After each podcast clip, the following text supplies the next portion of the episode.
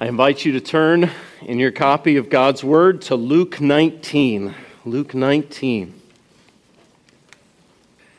If you grew up as a child in the church in the United States, sometime in the past 70 years, let's just say, there's a halfway decent chance that you grew up singing the children's song Zacchaeus. Both as a child, and then I remember being as a teen helper, uh, helping lead the singing in a five year old Sunday school class. The song about Zacchaeus was always one of my personal favorites. Zacchaeus was a wee little man, and a wee little man was he. He climbed up in the sycamore tree for the Lord he wanted to see. And as the Savior, I'm not going to do the motions, pass that way. He climbed up in the tree and he said, Zacchaeus, you come down, for I am going to your house today. On one occasion, I remember having to explain to one of the five year old children that this song had no relationship to the little piggy that went wee, wee, wee all the way home.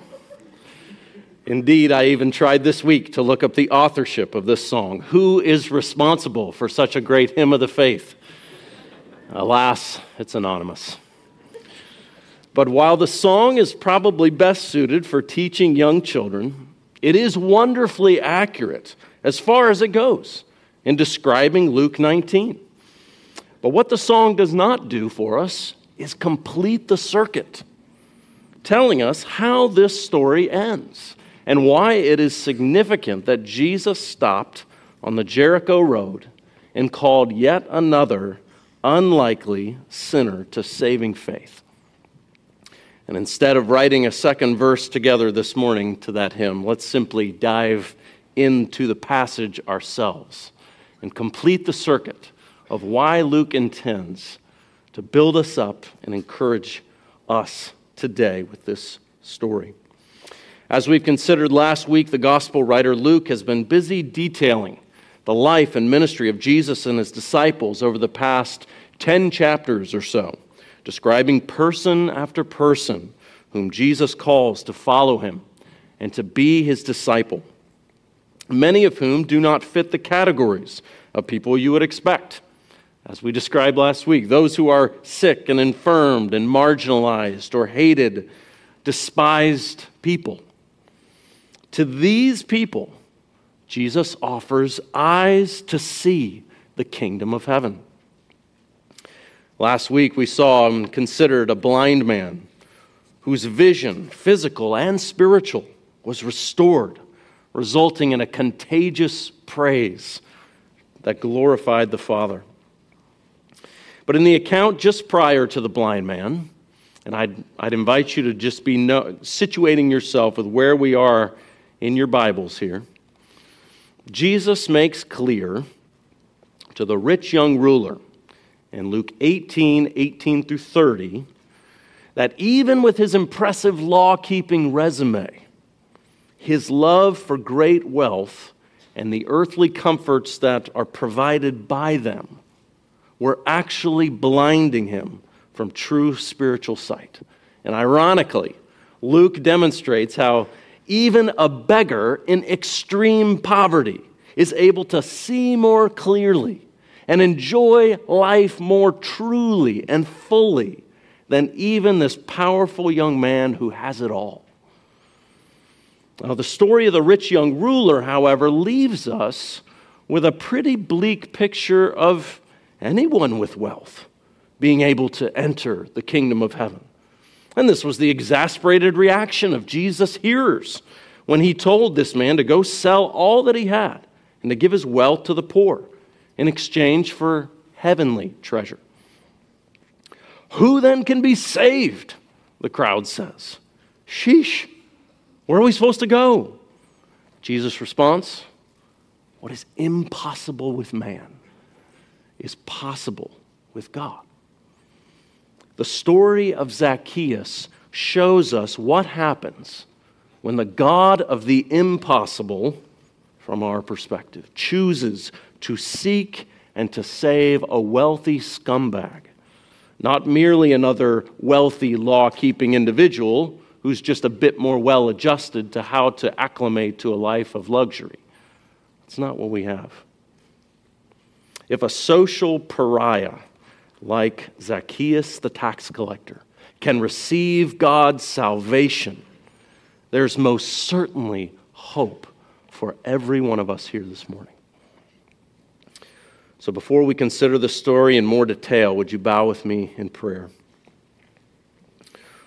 Our Lord, would you open our eyes that we might truly see? Would you allow our hearts to, as Luke will later write in verse 24, as Jesus himself explains the glories of who he is as the fulfillment of all the words of the prophets and the testimony and witness of your holy scriptures, that in him we see most clearly for this life and for the life to come. And we pray that our hearts would burn within us at the joy it is to see Jesus.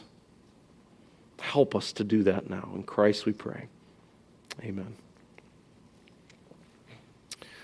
we begin the story, the stage is set in the opening four verses. We see Jesus here seeking and saving a dishonest swindler, that is Zacchaeus. We see in verses 1 through 4 a curious perspective.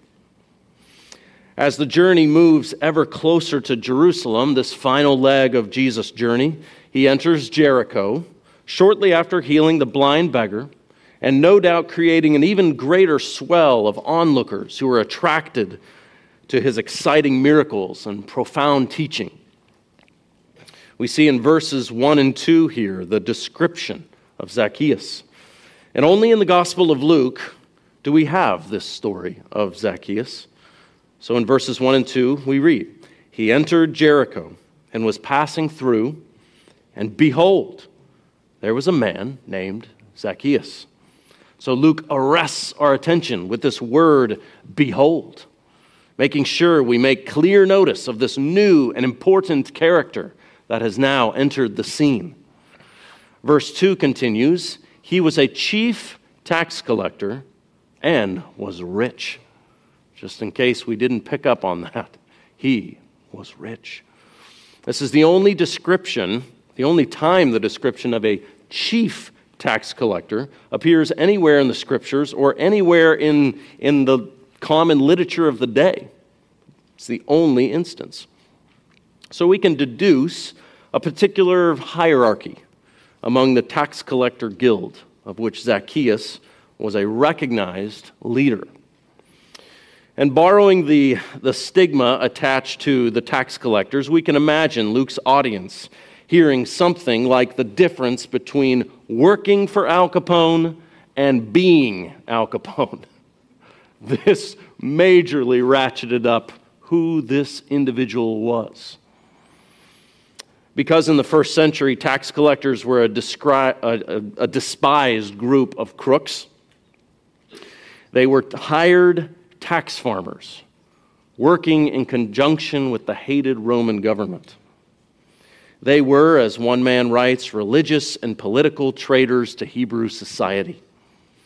Their testimony in court was forbidden because they were known liars, and they were barred from holding any public office in any capacity. They could not, they should not be trusted, since they were this despised band of thieves who could who made their fortunes extorting not just some other group of people, but their own fellow citizens. But perhaps Zacchaeus had heard word that among other things Jesus was known for, he was often derided for being a friend of tax collectors and sinners. Was this because Jesus knew how to play both sides of the aisle? He had an ulterior motive where he knew how to say enough to keep the crowds following him, but he also knew who the real power players of society were the people with influence, the people with money. Is this him doing a kind of a both and thing? Zacchaeus is just downright intrigued. He may have had personal friends. He may have had employees under him who spent time with Jesus. I'd invite you to turn to chapter 5 for just a moment. Let's read Luke 5, verses 27 to 32. This is an important backdrop. Then we might rightly suspect Zacchaeus may well have heard rumors of people in his very profession who are treated unusual, in an unusual manner by Jesus. So in Luke 5, 27 to, to 32, we read it. And after, after this, he went out and he saw a tax collector named Levi sitting at the tax booth. And he said to him, Follow me. And leaving everything, he rose and followed him. And Levi made him a great feast in his house. And there was a large company of tax collectors and others reclining at table with them. And the Pharisees and the scribes grumbled at his disciples, saying, Why do you eat and drink with tax collectors and sinners? And Jesus answered them, Those who are well have no need for a physician, but those who are sick. I have not come to call the righteous, but sinners to repentance. So perhaps this is the kind of thing that Zacchaeus had heard word of. In fact, there's one of our own traveling with him everywhere. One of his own disciples is a member of our guild. Well, we continue reading. If you turn back to chapter 19, we see the indignity of Zacchaeus, verses 3 and 4. Verse 3 And he was seeking to see who Jesus was, but on account of the crowd, he could not, because he was small in stature. Now, just like in the story of the beggar, the crowd is again portrayed as a deterrent to the one who seeks to see Jesus. It's a little comical how one minor feature of Luke's story, Zacchaeus' height, is probably the most memorable description of the man. Nevertheless, one can imagine Zacchaeus had lived with this reality his whole life. It's not as if it hit him that day. Oh, I think I'm kind of shorter than these other folks. No. Whenever a crowd would gather, we can imagine he would either channel his inner Napoleon and force his way up to the front of the crowd, or he'd figure out a way and just assume this isn't worth it. I'm going to be on my way. Whatever the case, in this circumstance, he does something unusual. In verse 4, so he ran on ahead and climbed up into a sycamore tree to see him, for he was about to pass that way. Zacchaeus was far too wealthy, far too important to be running and climbing like a little child. In that day and age, this would have been as unthinkable as the father in the story of the lost son in Luke 15, who sees his son coming back, taking off and running down the road.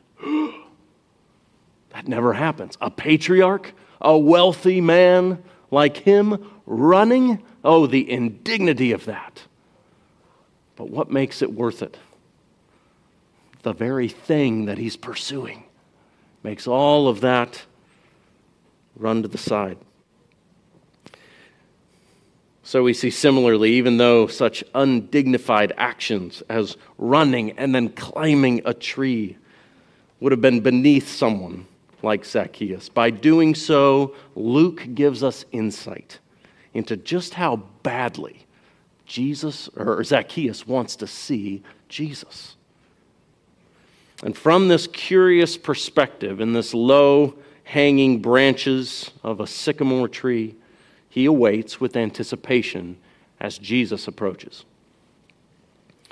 As a small point of application before we continue, are there cultural customs of our day that we perhaps value more than seeking Jesus and honoring Him? I know my own heart always wrestles with this when it comes to evangelism. like it or not, deliberate, courageous conversations. Yes, of course, the kind that needs skillful, timely, wise uh, approaches. But those kinds of conversations with people who are not Christians about spiritual things can oftentimes breach that unspoken wall of respect with a person in society. It changes things quickly. If a person is not understood to be a lifelong friend or a licensed therapist, counselor, or priest, deep questions about spiritual things are oftentimes walled off. You're not supposed to go there.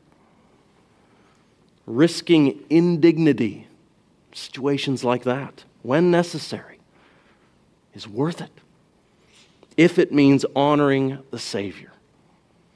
Risking indignity is worth it when a conscience is so heavy it's about to explode due to the guilt of sin, which is very likely the condition we find Zacchaeus. May God help us forget ourselves in order to get a clear gaze at our Savior. On verses 5 through 7, we find a very determined house guest. In verse 5, we read of Jesus. And when Jesus came to the place, he looked up and he said to him, Zacchaeus, hurry and come down, for I must stay at your house today. Zacchaeus thinks he's the one seeking Jesus. But he's soon going to discover that Jesus is actually the one seeking him. How Jesus knows Zacchaeus' name is a mystery that Luke doesn't care to explain to us. But it's clear Jesus knows Zacchaeus. Jesus' words about going to his house strike us, if we're reading this from a modern lens, as, as rude. Perhaps you were raised as I, you don't ask to go in someone else's house. That's rude. If we're out in the neighborhood or something like that, that's how I was instructed. Maybe that's a southern thing, I don't know. But you read this and you think, well, that's presumptuous. That's a little bold, even if it is Jesus. But Jesus speaks words here of conviction rather than presumption. By stating his con- intent to not merely pause on his journey to have a conversation with this notorious sinner, but to go to his house, wow, that's to dignify this man in a way that is stunning. And Jesus states, what does he say? I must. I must, the text says, stay at your house today. As one author writes, the must here implies a divine necessity. Of all the gospel writers, Luke was most fond of the divine must. In Luke 4, Jesus says he must preach the good news of the kingdom of God in other towns, for he was sent for that purpose. In Luke 17, Jesus says the Son of Man must suffer many things and be rejected by this generation, just as in the days of Noah. In Luke 24, the angels remind the ladies at the tomb Remember how he told you while he was still in Galilee that the Son of Man must be delivered into the hands of sinful men and be crucified, and on the third day rise. As important as all these divine necessities are, that Luke wants us to know, so too was the divine necessity that Jesus go to Zacchaeus' home. I must go to your home, he says. We read in verses 6 through 7 So he hurried and came down and received him joyfully. And when they saw it, they all grumbled. He has gone in to be a guest of a man who is a sinner. Zacchaeus is amazed. I mean, the most famous prophet of his lifetime wants to come to his house. Think of that. Perhaps he's thinking the stories are true. He does care about people as gross and despised as us, like me. Maybe he's long contemplated what his life may look like if he were ever to forsake his underhanded profession. And he's coming to recognize the unmistakable reality that he's being pursued by the loving compassion of none other than the Son of God. And he's swallowing hard because he knows today's the day. I wonder, I think today's the day I'm about to give it up and relinquish a life consumed by my lying, swindling, greedy ways. But I think this Jesus character is worth it. So in chapter 5 and chapter 15, we're told of the negative press about Jesus that he's a fraud because he eats and drinks with tax collectors and sinners. So here comes the crowd again, probably thinking, oh, we've got new information. Here he goes again. Look at what he's doing now. I wonder as there were religious crowds in Jesus' day, exercising their powerful influence, so too there are religious crowds in our day. Pastor Miller has often told the story that 30 plus years ago he was scorned essentially by religious gurus, specialists, research analysts, and the like for having no sense at all for how to reach a lost world for Christ if he chose not to embrace a seeker sensitive philosophy of church ministry and maintained a fairly well worn approach of just expositing the Bible, of reverential worship, and developing a culture of pervasive prayer. The crowds were loud and sweeping in their assessment that the seeker sensitive movement that finally asked believers how do you want church to look? If we'd only humbly ask them how they would shape it, then they would all come and they'd all be saved. This was the belief. This was the way in which the United States would be won to Christ and the Great Commission would be f- fulfilled. I'm not exaggerating. This was the literature of the day not that long ago. Just a few decades ago, it was the emergent church movement that was going to set things in order. In missions right now, it's what's known as the disciple making movement, which is doing much to obscure a clear biblical vision of what the church even is. There are some religious crowds in our present day that believe churches should be little more than political rallies, stirring up the faithful so our great nation can be captured, government and all, in the name of Christ. So Judeo Christian laws can once again govern our land and we can purge the crazies from their places of power. Now, we should, as we have this morning, pray for God's common grace to be shed abroad as widely as possible as Christians exercise a salt and light presence in a nation moving further and further from God's laws.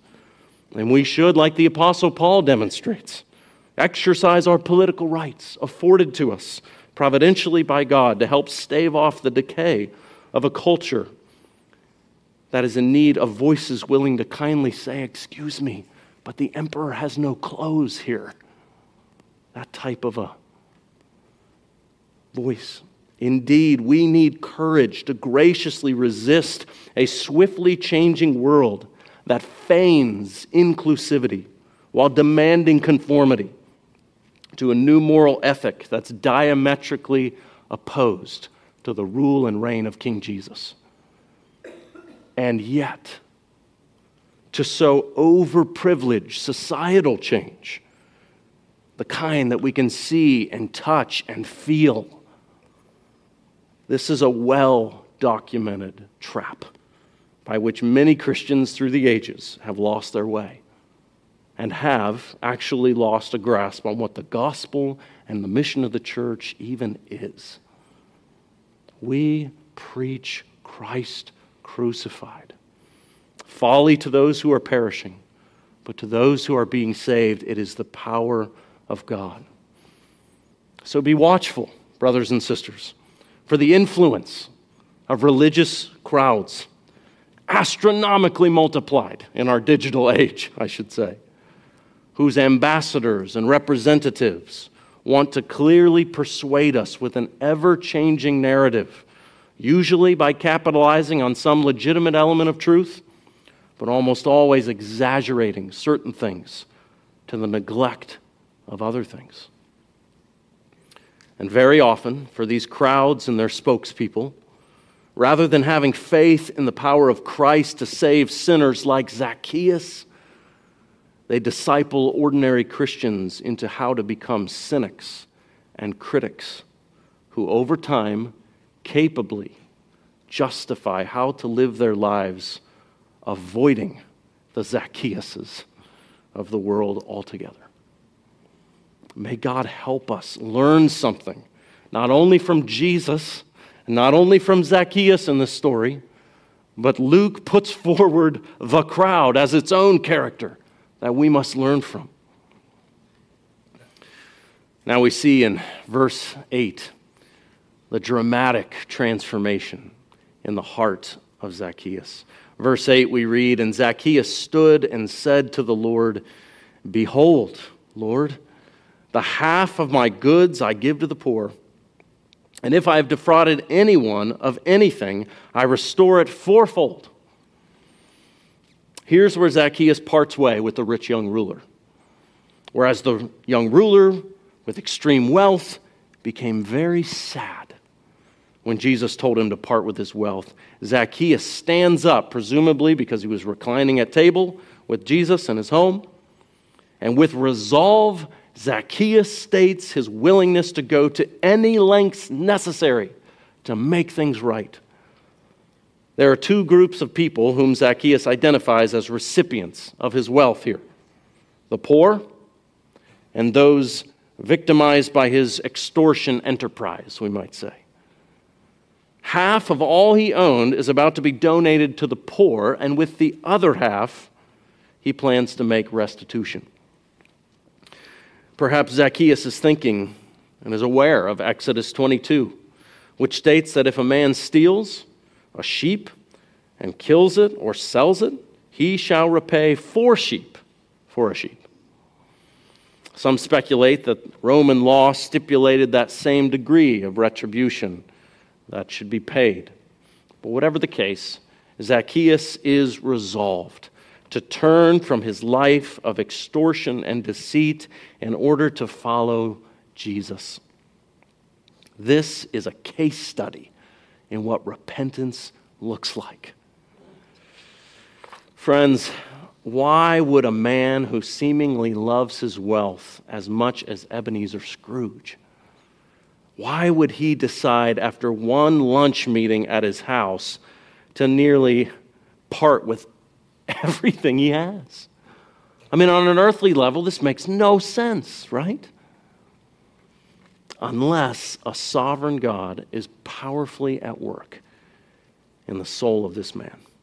And unless the person and work of Jesus who sits before him face to face is so extraordinarily wonderful that in his calculating he says, absolutely, he's worth it all. Zacchaeus' transformation teaches us that genuine repentance is not partial. It doesn't get a percentage of our hearts where we can wall off the rest. It's holistic, it is complete. Genuine repentance must deal with that which has the greatest hold on the heart. Genuine repentance must go there. Be it money, be it security, safety, a career, sex, fame, popularity, influence, respect, family, children, leisure, hobbies, whatever the case. Our sovereign God will play second fiddle to none of these.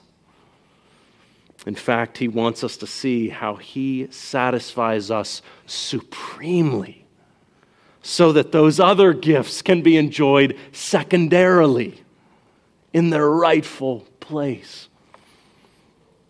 Well, this dramatic transformation within Zacchaeus reveals something undeniable, and that is the operation of God's saving and electing grace in the soul of society's outcast.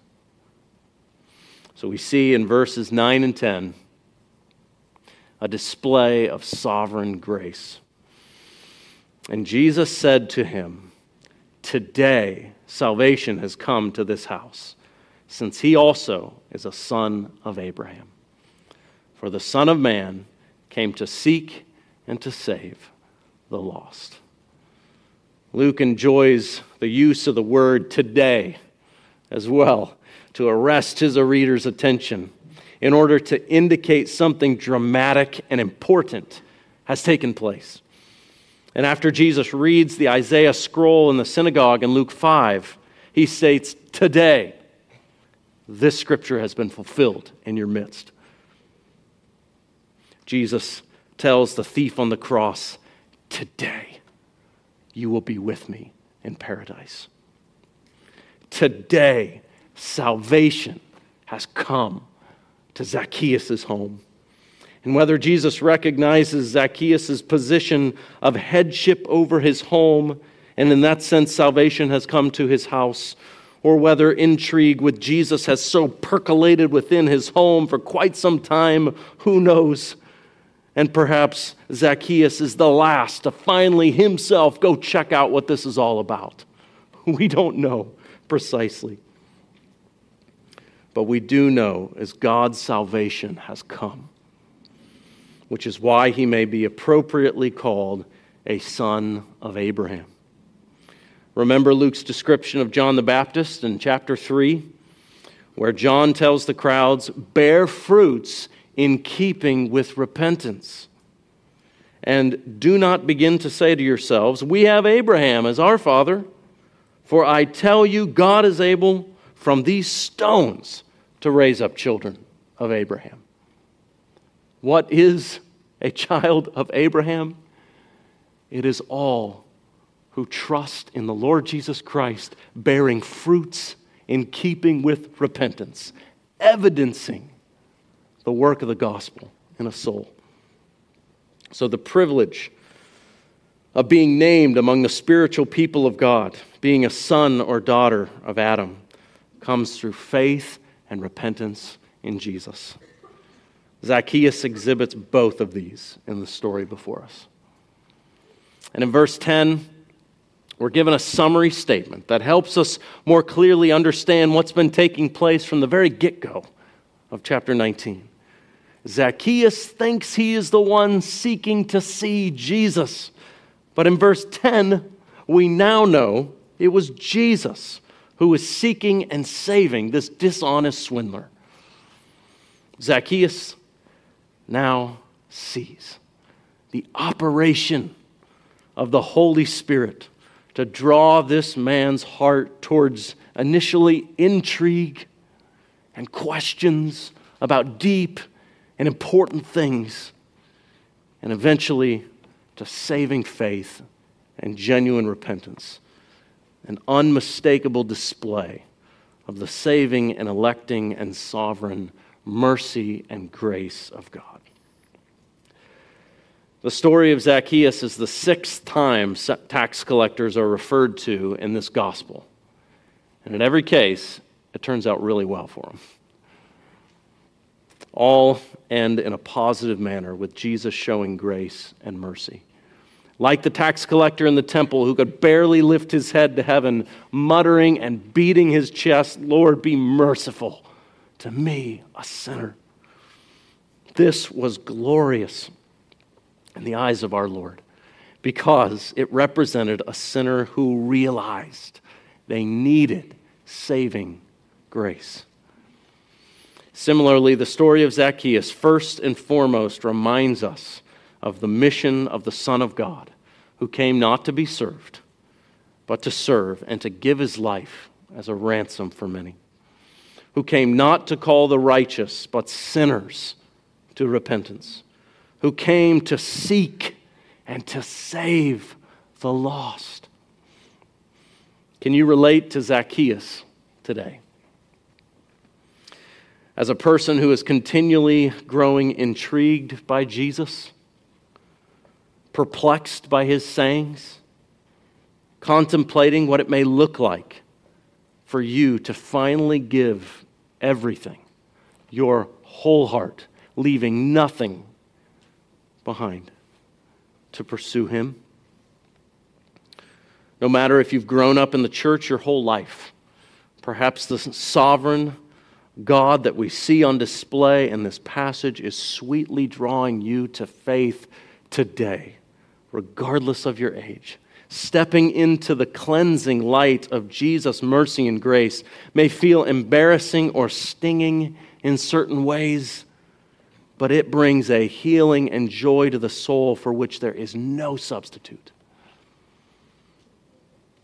a powerful picture of repentance is portrayed by the character Eustace in C.S. Lewis's book in the series The Chronicles of Narnia, The Voyage of the Dawn Treader. Eustace is a selfish, nasty, angry little boy who is easy to dislike. You just loathe the kid as you're reading through the story. He finds himself in this magical world of Narnia in which he's traveling upon a ship the Dawn Treader. The ship docks on an island, and Eustace soon wanders off, foolishly, into a cave filled with treasure. Eustace is filled with delight because finally he knows how he's going to finance his revenge. He's going to get the power and the money to be able to go after every single person that had wronged him. And in that, his wildest hopes and dreams have been fulfilled in this moment. Eustace does not realize this treasure belongs to a dragon. And after a while, Eustace falls asleep in a cave only to awaken to a terrible reality that the treasure has transformed him into a horrible dragon. And unable to communicate like before, he realizes he can't return to his ship because everyone's afraid of him and they'll try to kill him. And so he soon realizes that the wealth and greed and power that his heart so wanted was the very thing that was now going to destroy him. Eustace knows that the great king of Narnia, Aslan, is his only hope. If the curse of the dragon that he'd become would ever be undone. So Aslan tells him to strip down and plunge beneath the cleansing waters of a nearby pool. And realizing Aslan may be able to remove his dragon scales, Eustace tries himself to scratch them off, all by himself. But it's of no use, because the deeper he goes, the more he sees layer upon layer upon layer of dragon scales. It's so deep. So Eustace, later retelling what happens next, he, in his own words, says this I was afraid of Aslan's claws, but I was pretty nearly desperate now. The very first tear he made was so, or tear he made was so deep that it, it, I thought it had gone right into my heart. And when he began pulling the skin off, it hurt worse than anything I'd ever felt. Aslan peeled the beastly stuff right off, just as I thought I'd done myself the other three times. Only they hadn't hurt. And there it was, lying in the grass, only ever so much thicker and darker and more knobby looking than the others had been. Then he caught hold of me and he threw me into the water. And it startled me like nothing else, but only for a moment. And then I saw I'd been turned into a boy again. Lewis masterfully, he masterfully tells a story, no doubt, with his Christian concept of repentance somewhere in mind, the descaling of Eustace, of his dragon like skin, we see as what we possess as sinners children of Adam and Eve. that can only be removed through the cleansing work of Jesus Christ. It cannot be done with all the scratching and attempts on our own. He is our only hope. The German reformer Martin Luther famously posted on the door of the castle church at Wittenberg his 95 theses concerning issues that he wanted a hearing. His very first point was this When our Lord and Master Jesus Christ said, Repent, he willed the entire life of believers to be one of repentance. Running to Christ initially for salvation or back to Christ for ongoing sanctification. We need the cleansing mercy of our Savior, who came to seek and to save sinners like us. And we also need to march forward as Christ's people, never forgetting our identity. That we as a church are comprised of one Zacchaeus after another. We are not a band of world class professionals congratulating ourselves at every turn for not being Zacchaeus. And as such people, redeemed, refashioned, and descaled, as it were, by our Lord. We move toward a world in need, trusting the power of Christ to seek and sovereignly save the lost, as we have the joy of faithfully sowing one gospel seed after another. May God help us to see the Savior more clearly, to increasingly forsake our old ways and to live in the joy of His mercy and compassion and grace. Let us pray.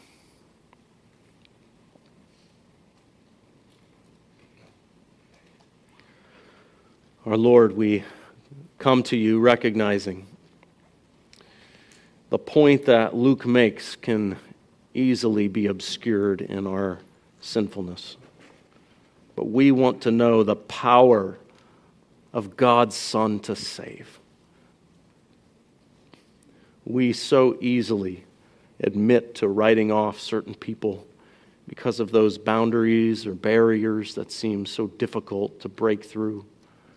We confess a timidity that is simply sinful. Lord, we want to exhibit the kind of thirst and determination and pursuit of you exhibited by Zacchaeus. We are rightly instructed by his releasing of the very thing that had such a all of life control upon the man. Lord, there are those things within us. Help us by the power of your Spirit to see them. And may we most of all know that our Lord Jesus Christ has rescued us and we pray for his refashioning grace as the scales continue to come off, as we continue to see him as all glorious. Give us eyes to see, give us ears to hear, and hearts ready and eager to obey. In Christ we pray. Amen.